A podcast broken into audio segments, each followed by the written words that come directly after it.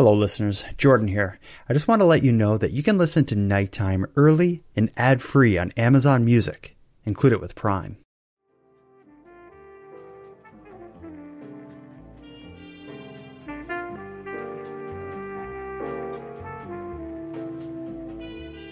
You are tuned to the Nighttime Podcast, focused on the fringe of Canada.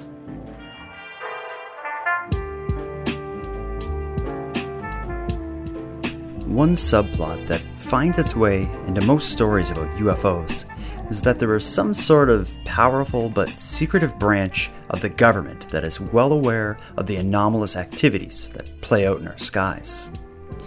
And somewhere, behind a thick veil of secrecy, a room full of men and women are dressed in black, waiting to be dispatched to a small town to address, investigate, and then cover up a crash saucer or crop circle.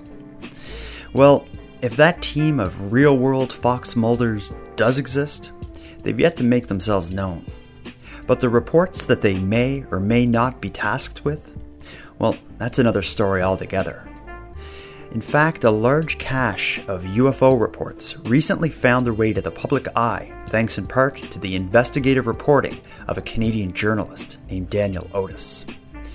As it recently played out, Daniel happened upon a database in which those involved in aviation report occurrences that could affect the safety and operation of our country's aircraft, airports, and airspace and speckled across the many mundane reports of flat tires, rocky landings, and faulty valves are reports of unexplained objects being witnessed and reported by our country's aviators. Now, this may not be the smoking gun or act of government disclosure we've been waiting for, but it is certainly a collection of credible reports that should be taken very seriously. And tonight, we're going to hear all about it. In this episode of Nighttime, we're going to be joined by Daniel Otis, the journalist behind the two Vice.com articles that rubbed our noses into Canada's strange relationship with whatever the hell is happening in our skies.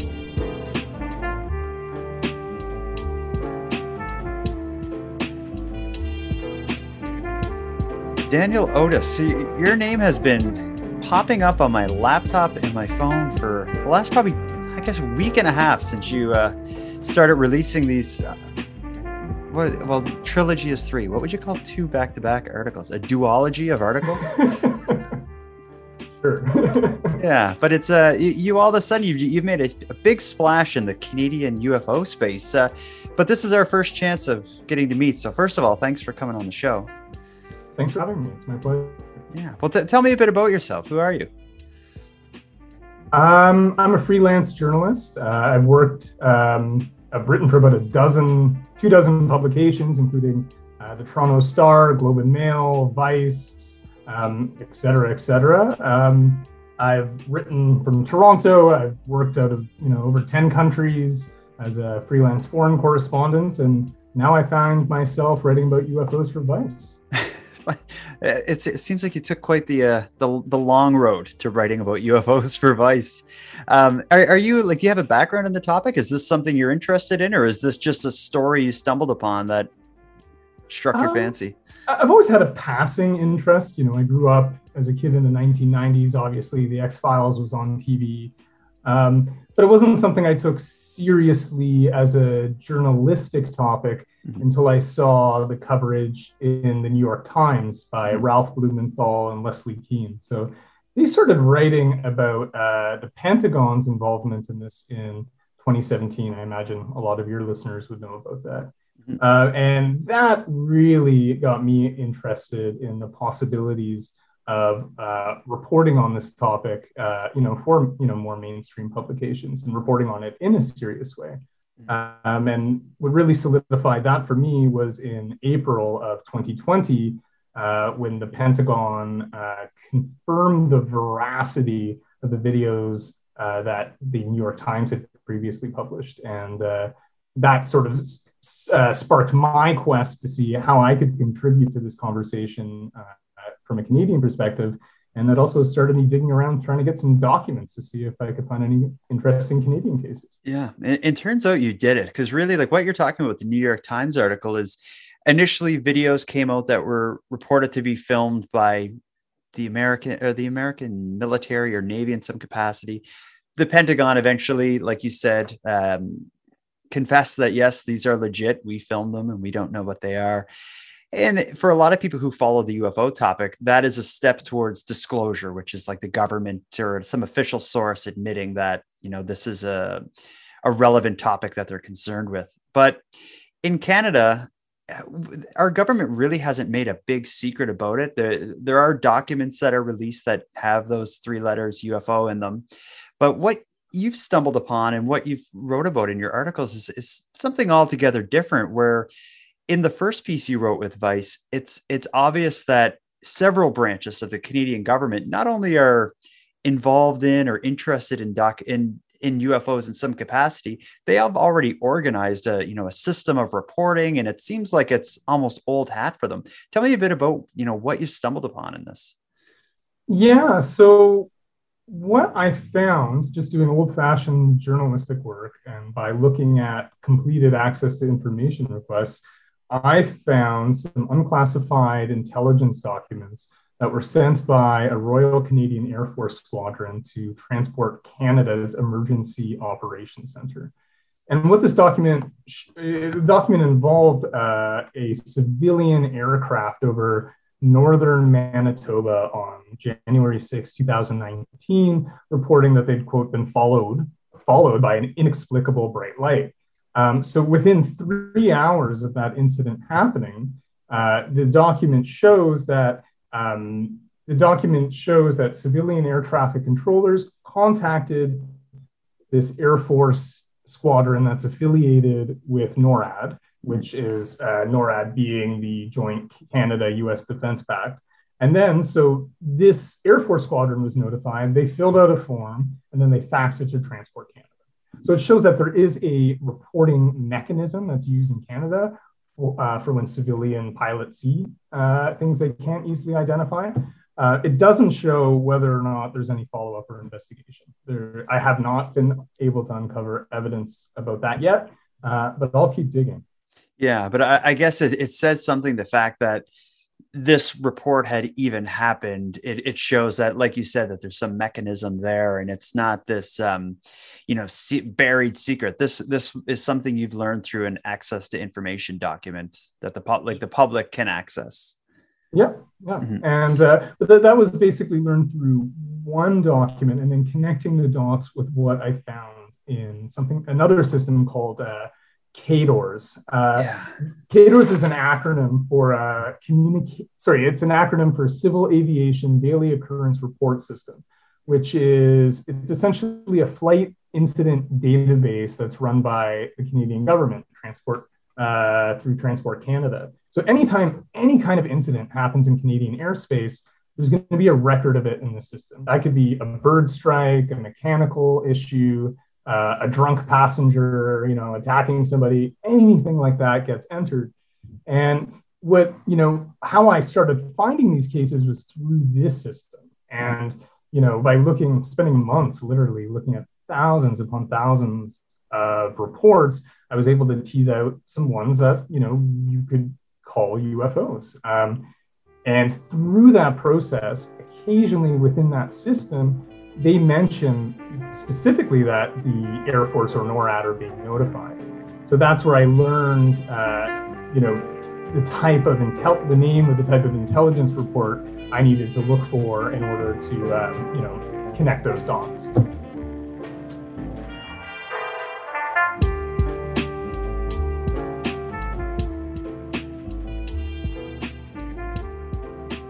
Yeah, so so this database, CADORS, it's it's a shame it's not a good acronym. There's so many acronyms in in the UFO world that just flow off the tongue. CADORS doesn't really, but it's uh in in the most recent article when you wrote about a lot of the different reports you found on there, you have a link to it. And so I went to it and did some perusing myself and just like you described it's you could find you know one report maybe you know there was a slick of oil on the runway at some tiny little like airport in some town you've never heard of. The next report could be, you know, um, this reading of something that the pilot would understand wasn't working right. But you've managed to just sort through years and years of these little incidents to find several notable ones. Like in the one that really stood out to me is um, the the incident in I think it was in 2018 and the fl- the Porter Airlines flight from Ottawa to Toronto Island. Yeah, November 2016, and 16. I remember that one mm-hmm. because I was working uh, on staff at the Toronto Star at the time, and I remember okay. that story popping up. But yeah, yeah, yeah, no, that story's it's fascinating because it for people in the Canadian UFO space, this was a, a big deal. It involved a, a Porter Airlines flight um, making a evasive maneuver to avoid something in the sky to the point that people were actually injured, people on the plane. And it was covered, like I think CBC and quite a few like local news sources covered it, but it just didn't make the big splash in the mainstream that it did among the UFO world. But what did you learn about this through through the incident report that you found in this database? Um, well, you know, some of what happened uh, that day was reported in the media at the time, but what wasn't reported in the media was um, the specifics of the report that came out from the Transportation Safety Board. Mm-hmm. So that's a, a, federal body that had to investigate this because there were injuries. So let me just pull this up here. Yeah. So the transport, what in in the CADOR system, which is run by Transport Canada, there was a one sentence entry about this incident. It said that the flight reported flying by an unidentified object, not likely a balloon. And that's all it said. Hmm. Unidentified object, not likely a balloon. So then a few weeks later, the Transportation Safety Board's report comes out and um, provides a lot more detail. Instead of one sentence, there's a paragraph. I mean, it's not a multi-page report or anything, yeah. but it, it, describes this plane. It's at uh, 8,300 feet, and it's starting to make its approach uh, to the Toronto Downtown Island Airport. So uh, as planes approach this airport, generally they're coming in across Lake Ontario. So this thing's over. It's uh, the morning. It's daylight. It's over Lake Ontario, and then according to uh, the report from the TSB on the approach, uh, the crew noticed an object directly ahead on their flight path. Uh, the object appeared to be solid, approximately five to eight feet in diameter and shaped like an upright donut or inner tube. There appeared to be no relative movement. Uh, the captain overrode the autopilot. The object passed slightly to the right uh, and above the aircraft. The cabin crew members who were in the process of securing the cabin for arrival were not seated, uh, received minor injuries when they were thrown into the cabin structure. Hmm. But it, it is a notable event, though. I'm, I'm just trying to imagine what could be a a, a donut floating through the sky. It's like because initially when it happened, a lot of people were speculating that it was maybe uh, someone with like um you know a semi-professional drone or something that had it up in commercial airspace, sort of thing. But that is not a uh, you know a donut so one, one thing that didn't make it into the story because uh, I didn't want to out him too much, but I, I, contacted the TSB investigator who oversaw this case. Mm-hmm. Uh, he told me that you know they were never able to identify it. The current spokesperson confirmed that. A previous spokesperson in 2016 said it did not match a description of any drone. Um, and the Transport Canada report says it's not likely a balloon. Now, I'm, I'm not going to I don't know. It could be anything. And I'm not really one to talk about things like, you know, ET hovering over Canada. Um, but what, what I find interesting about this case, you know, it could even be some sort of surveillance balloon. Who knows? Mm. But whatever, you know, whatever it is, it really highlights uh, both the flight safety and national security implications of these types of observations by trained aviators. If a trained aviator with thousands of hours of flying experience is taking an evasive maneuver um, because there's something that they can identify ahead of them, uh, that warrants a deeper look. And I would hope that you know the Canadian military would have shown some interest if there was some sort of foreign body hovering in our airspace that uh, you know couldn't be identified. I think it's clearly a matter of flight safety concern issue. People got hurt but it's also a national security matter. And you know, it could have been something very conventional. And I, I don't really think whatever it is doesn't matter as much as like the, those very real flight safety and national security implications. Yeah, and and that's kind of a side of the the UFO phenomenon that often gets lost. Like I know in your your article you spoke with uh, Matthew Hayes, who wrote the um, PhD thesis on the Canadian government's interest in UFOs during Cold War era. Mm-hmm. Um, in, in a lot of what he came across in his research again was like the, the government being interested in these reports because it could be spies from somewhere else in the world or whatever you know sending stuff over here but in this day and age, that's a lot more relevant of a, of a fear where, you know, drones have advanced and different types of surveillance equipment has advanced. There's a lot more odd stuff in the air than just commercial or civilian airplanes nowadays. Sure. And, and certainly it's something that needs to be taken care of. Almost like I just think as someone who lives in kind of a rural part of the country, we keep track of where, you know, the animals migrate because they may walk out into our highway and cars will hit them and people get injured. So you kind of need to watch where the animals are walking, much like in the sky. You need to watch where what's spinning around up there and where it's going because you don't want it to crash into an airplane or land on something that you know is full of people. But um what what you've come across in this did, did it was there ever any information about any follow-up or investigation or, or you, you're, you're just getting really the the the tip of the iceberg where you're just finding out the report happened and it's and it's been sent to you know some concerned government branch that may or may not investigate? Um i i don't know. Um i've spoken to a few uh current and former members of the military off the record mm-hmm. um who have indicated to me that as far as they know there is no follow-up with this kind of stuff but then there's some clues in the CADOR system that suggest that maybe some of these incidents are being looked into. Hmm. Because uh, I, I, mentioned it in my story. Let me see if I can find this one. Um, most, most of the reports that are in this Transport Canada database, um, they usually appear within a couple of days or weeks uh, of an incident. Um, you know, so the data comes into Transport Canada, they type up a paragraph, and then it gets posted on this public database. Um, there are a few cases where the reports are being posted uh, a year or more after. Hmm. So I didn't mention this in the story for space, but you know, I'll, I'll give you an example. Okay. Um. This one wasn't in the story, and this one I think is probably a conventional aircraft, but it still um, it still speaks to the flight safety and national security concerns. So this this case comes from 2006. This is a, a passenger charter flight from Calgary to London, England, and they're going over the Canadian Arctic because uh, you know flights from Western Canada to Europe usually go up and above the Arctic. Mm-hmm. Um, and they report, um, quote, a very fast moving aircraft at least 2,000 feet above them, generating a contrail and showing a white tail light. The aircraft disappeared into the aurora borealis after approximately five minutes. NORAD and air traffic controllers were not aware of any aircraft in the area. Hmm. Okay, so because there was a white taillight in the contrail, you know, I, I consulted with um, current and former pilots, multiple, on every case I presented to see which ones are sort of, you know, more unusual and which ones are conventional. You know, they, they said to me that this one, there was unanimous agreement that you know, the white tail lights and the contrail show that it's a conventional aircraft.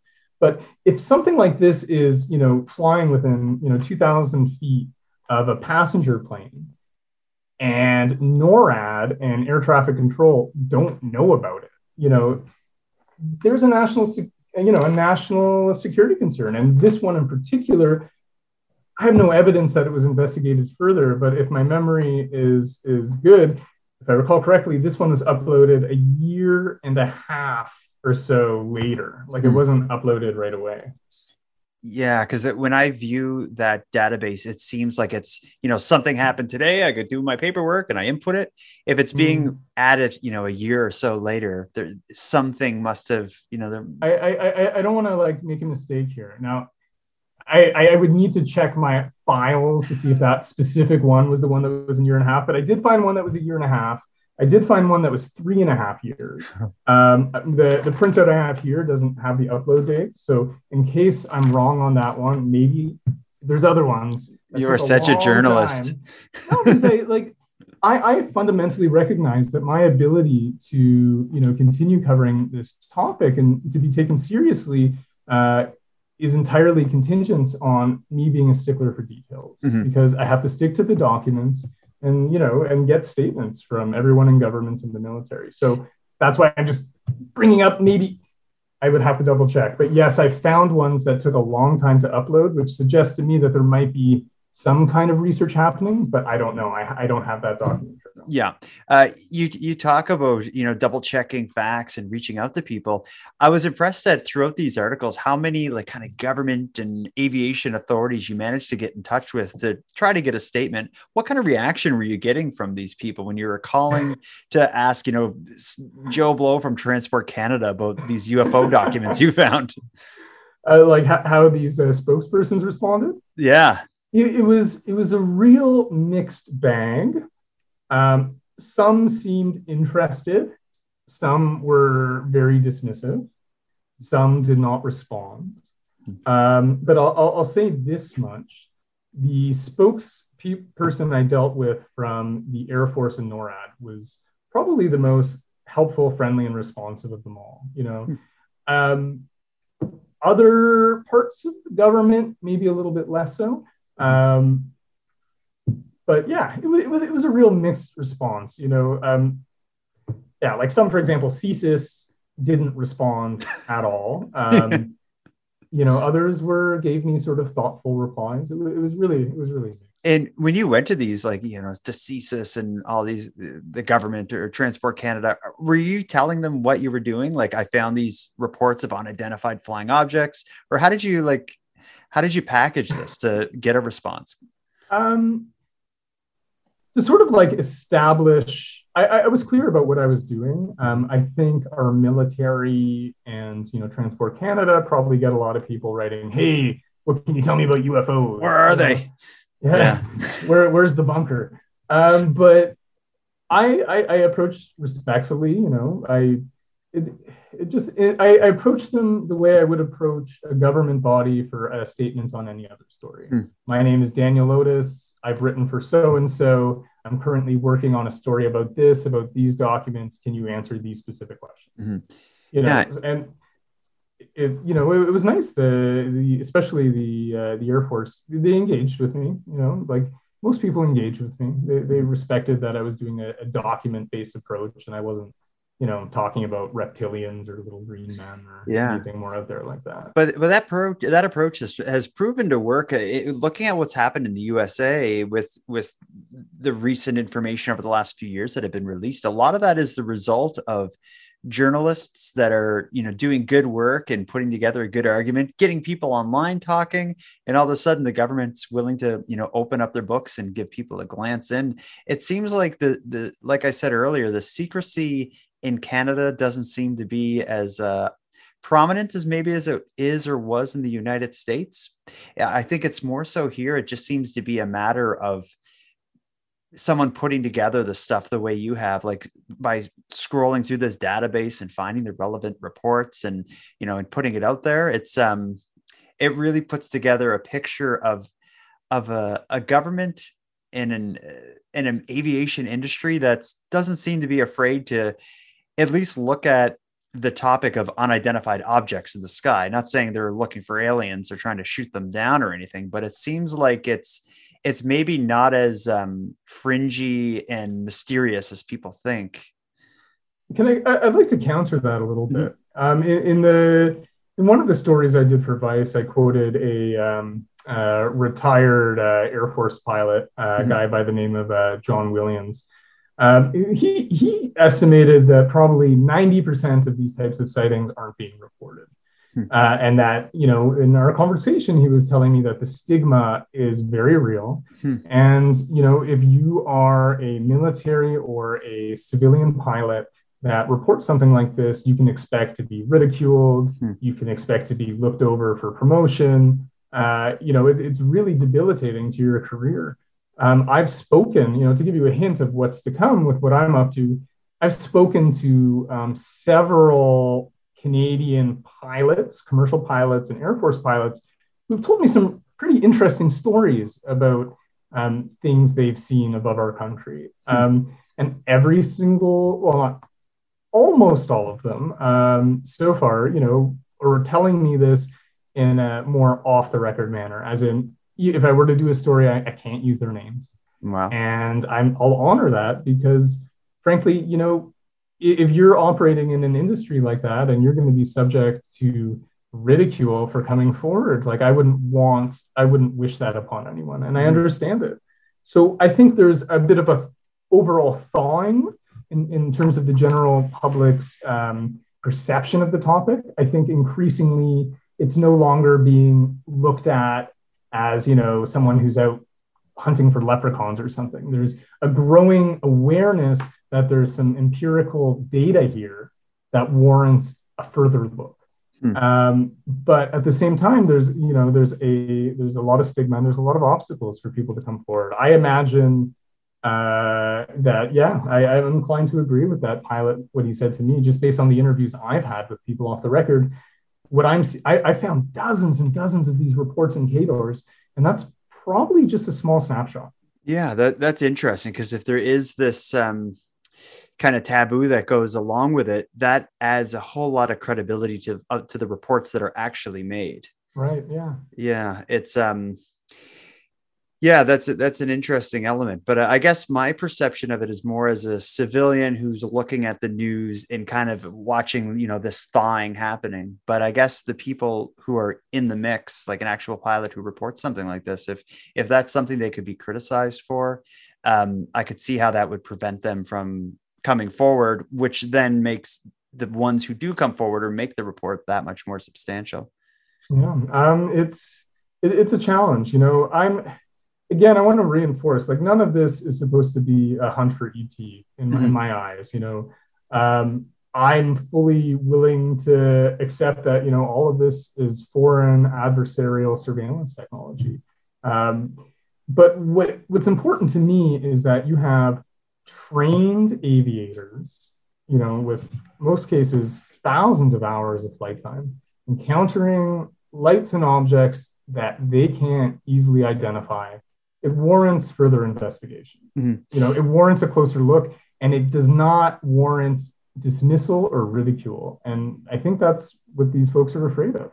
Yeah, and I think I think the whole idea of you know extraterrestrials coming and spinning around in our in our skies that gives the whole thing a uh, uh, it's it's easy to laugh at the topic of UFOs because of that one avenue that it can go down. But really, what we're talking about is some objects or phenomenon in the sky that you know aren't easily identified. And it could be a variety of things but i think unquestionably they are being seen and reported.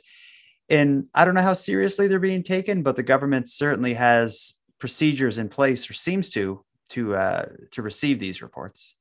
Well here's the thing. those procedures are in place but they originate with a private company.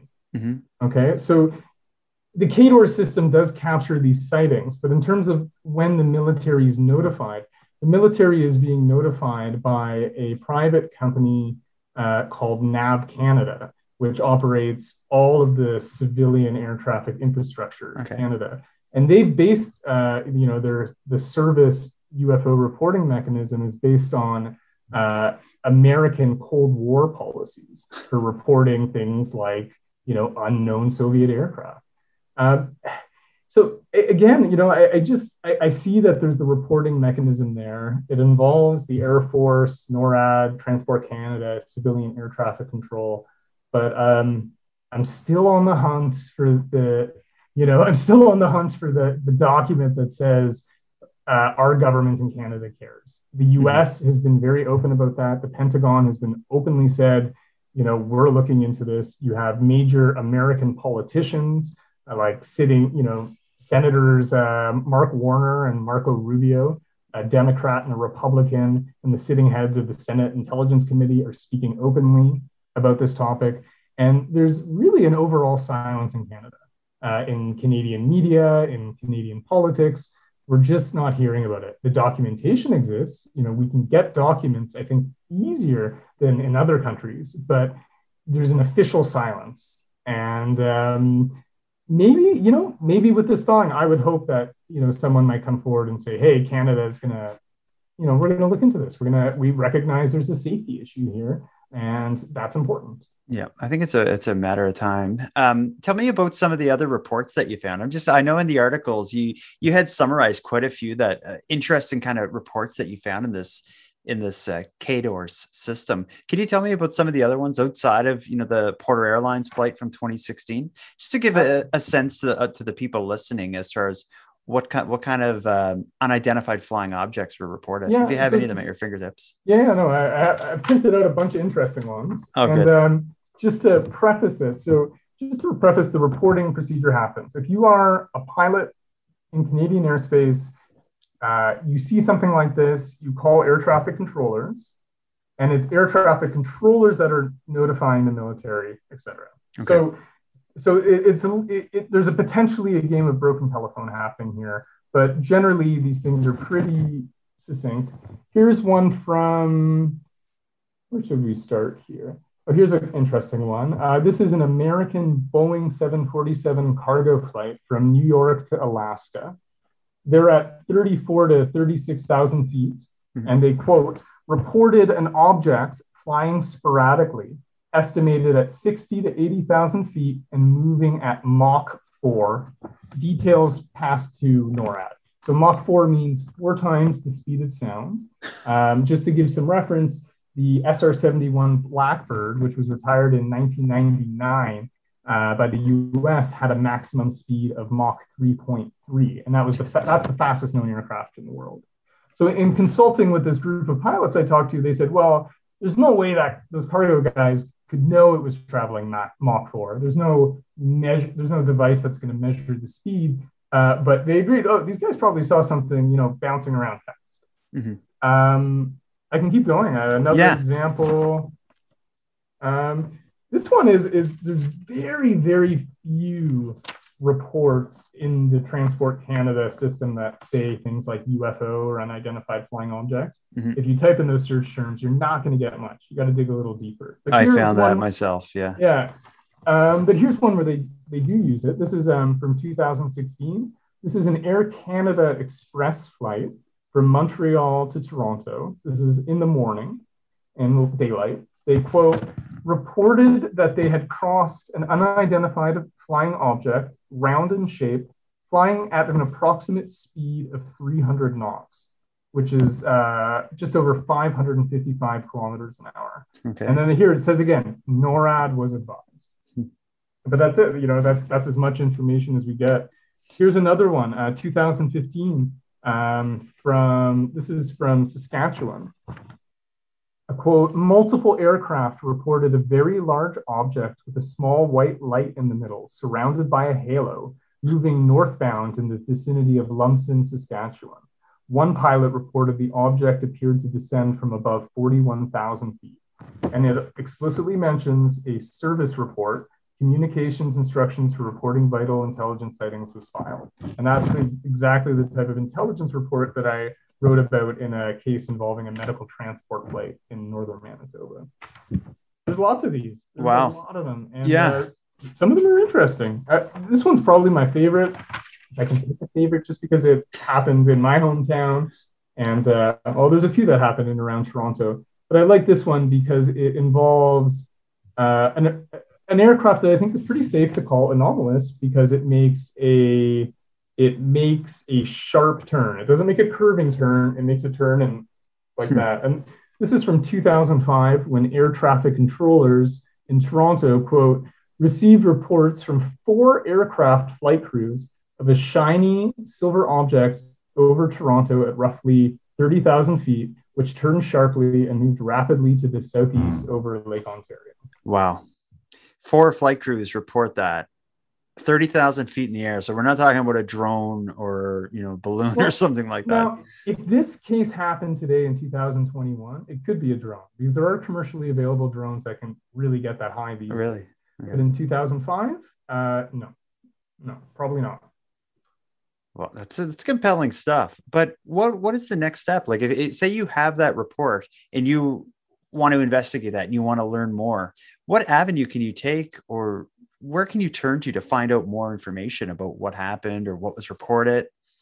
Um, well, you know, it, I could go on about that, but I might reveal a little too much about what might be coming next. Okay, And, and now, um, then then I'll- don't because my next question is what's coming next because what i'm hoping is that like these two articles that that you put together so far i really see them as like part one and part two of daniel otis getting the canadian government to admit to ufos uh so is there is a part three so to speak Uh, well, I, I have a list of about sort of a dozen different stories I'm currently Good. pursuing.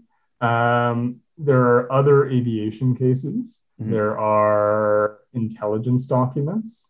Uh, there are some testimonies from some pilots and military personnel. There are sightings at Canadian military bases that are documented. Um, there are there's let's just say I, I there's a pile of documents I'm working with, and there's some people who are telling me stories who would be considered credible observers. that's that's amazing and y- your first two the, these two articles that i brought up several times are both with vice is does vice seem to be supportive of you pursuing this topic Yeah, um, they seem to have an insatiable appetite for this topic, and I think Good. They they're they're courageous like that. They they're willing to publish and accept stories like this. Um, I, I did speak uh, to some other publications, um, you know, through my research, and um, not a lot of interest. Um, even though it was, you know, I'm writing based on military and government documents. You know, there's nothing controversial here. And just Mhm. it, I, I focus on what's on the page. Um, but Vice Vice is, you know, they, they tend to be a little more courageous in uh, in their coverage. And yeah, I've been working with a great team of editors there, and uh, look forward to doing a few, uh, some more stories with them. when can we expect to see uh, something else you've done in print? How far out are we? Are you are you working on this tonight? I hope. Stand by. Uh, in the weeks and months to come, there will be more. I I, I can't. Pro- there's nothing scheduled for next week, if that's Okay. what you're asking. Um, It was. but uh, there there is more to come, and there are a few things I could pull the trigger on now if I wanted to. But I'm still wanting to dig a little deeper on a, a few of these cases I've uncovered in uh, in declassified government records. Good. Well, it, and it's important. It's an important story. So I'm glad you're handling it the way you are and taking it, taking it slow and steady and doing it right. For people who want to follow what you're doing, other than following Vice, how do they follow along with you? Yeah, um, Twitter. Uh, you can follow me on Twitter. It's ds otis uh, o t i s, and um, I have a website with links to stories, danielotis.ca, and from there, uh, my email address is up there. If anybody has a document to share, a story to share, um, I'm always I'm all ears. I, I like hearing from anybody. Um, I'm always happy to talk about interesting topics like this.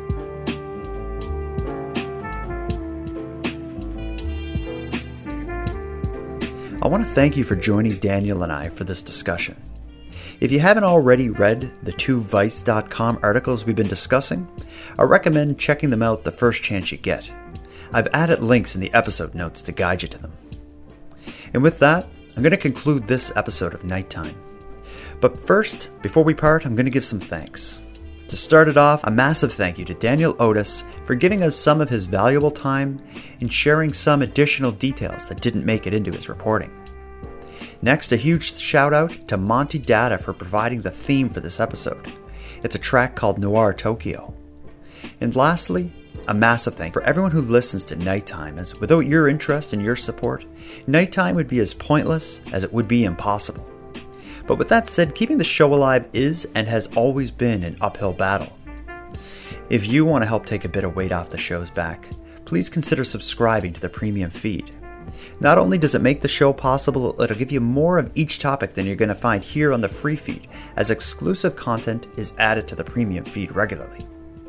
For about the price of a cup of coffee, you can help keep the show alive by subscribing at patreon.com slash nighttime podcast.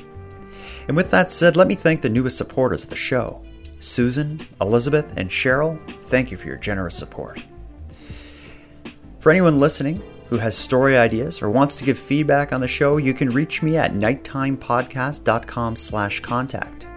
You can also find me on social media. I use Facebook, Twitter, and Instagram, and I'm often live on the Nighttime Podcast YouTube channel.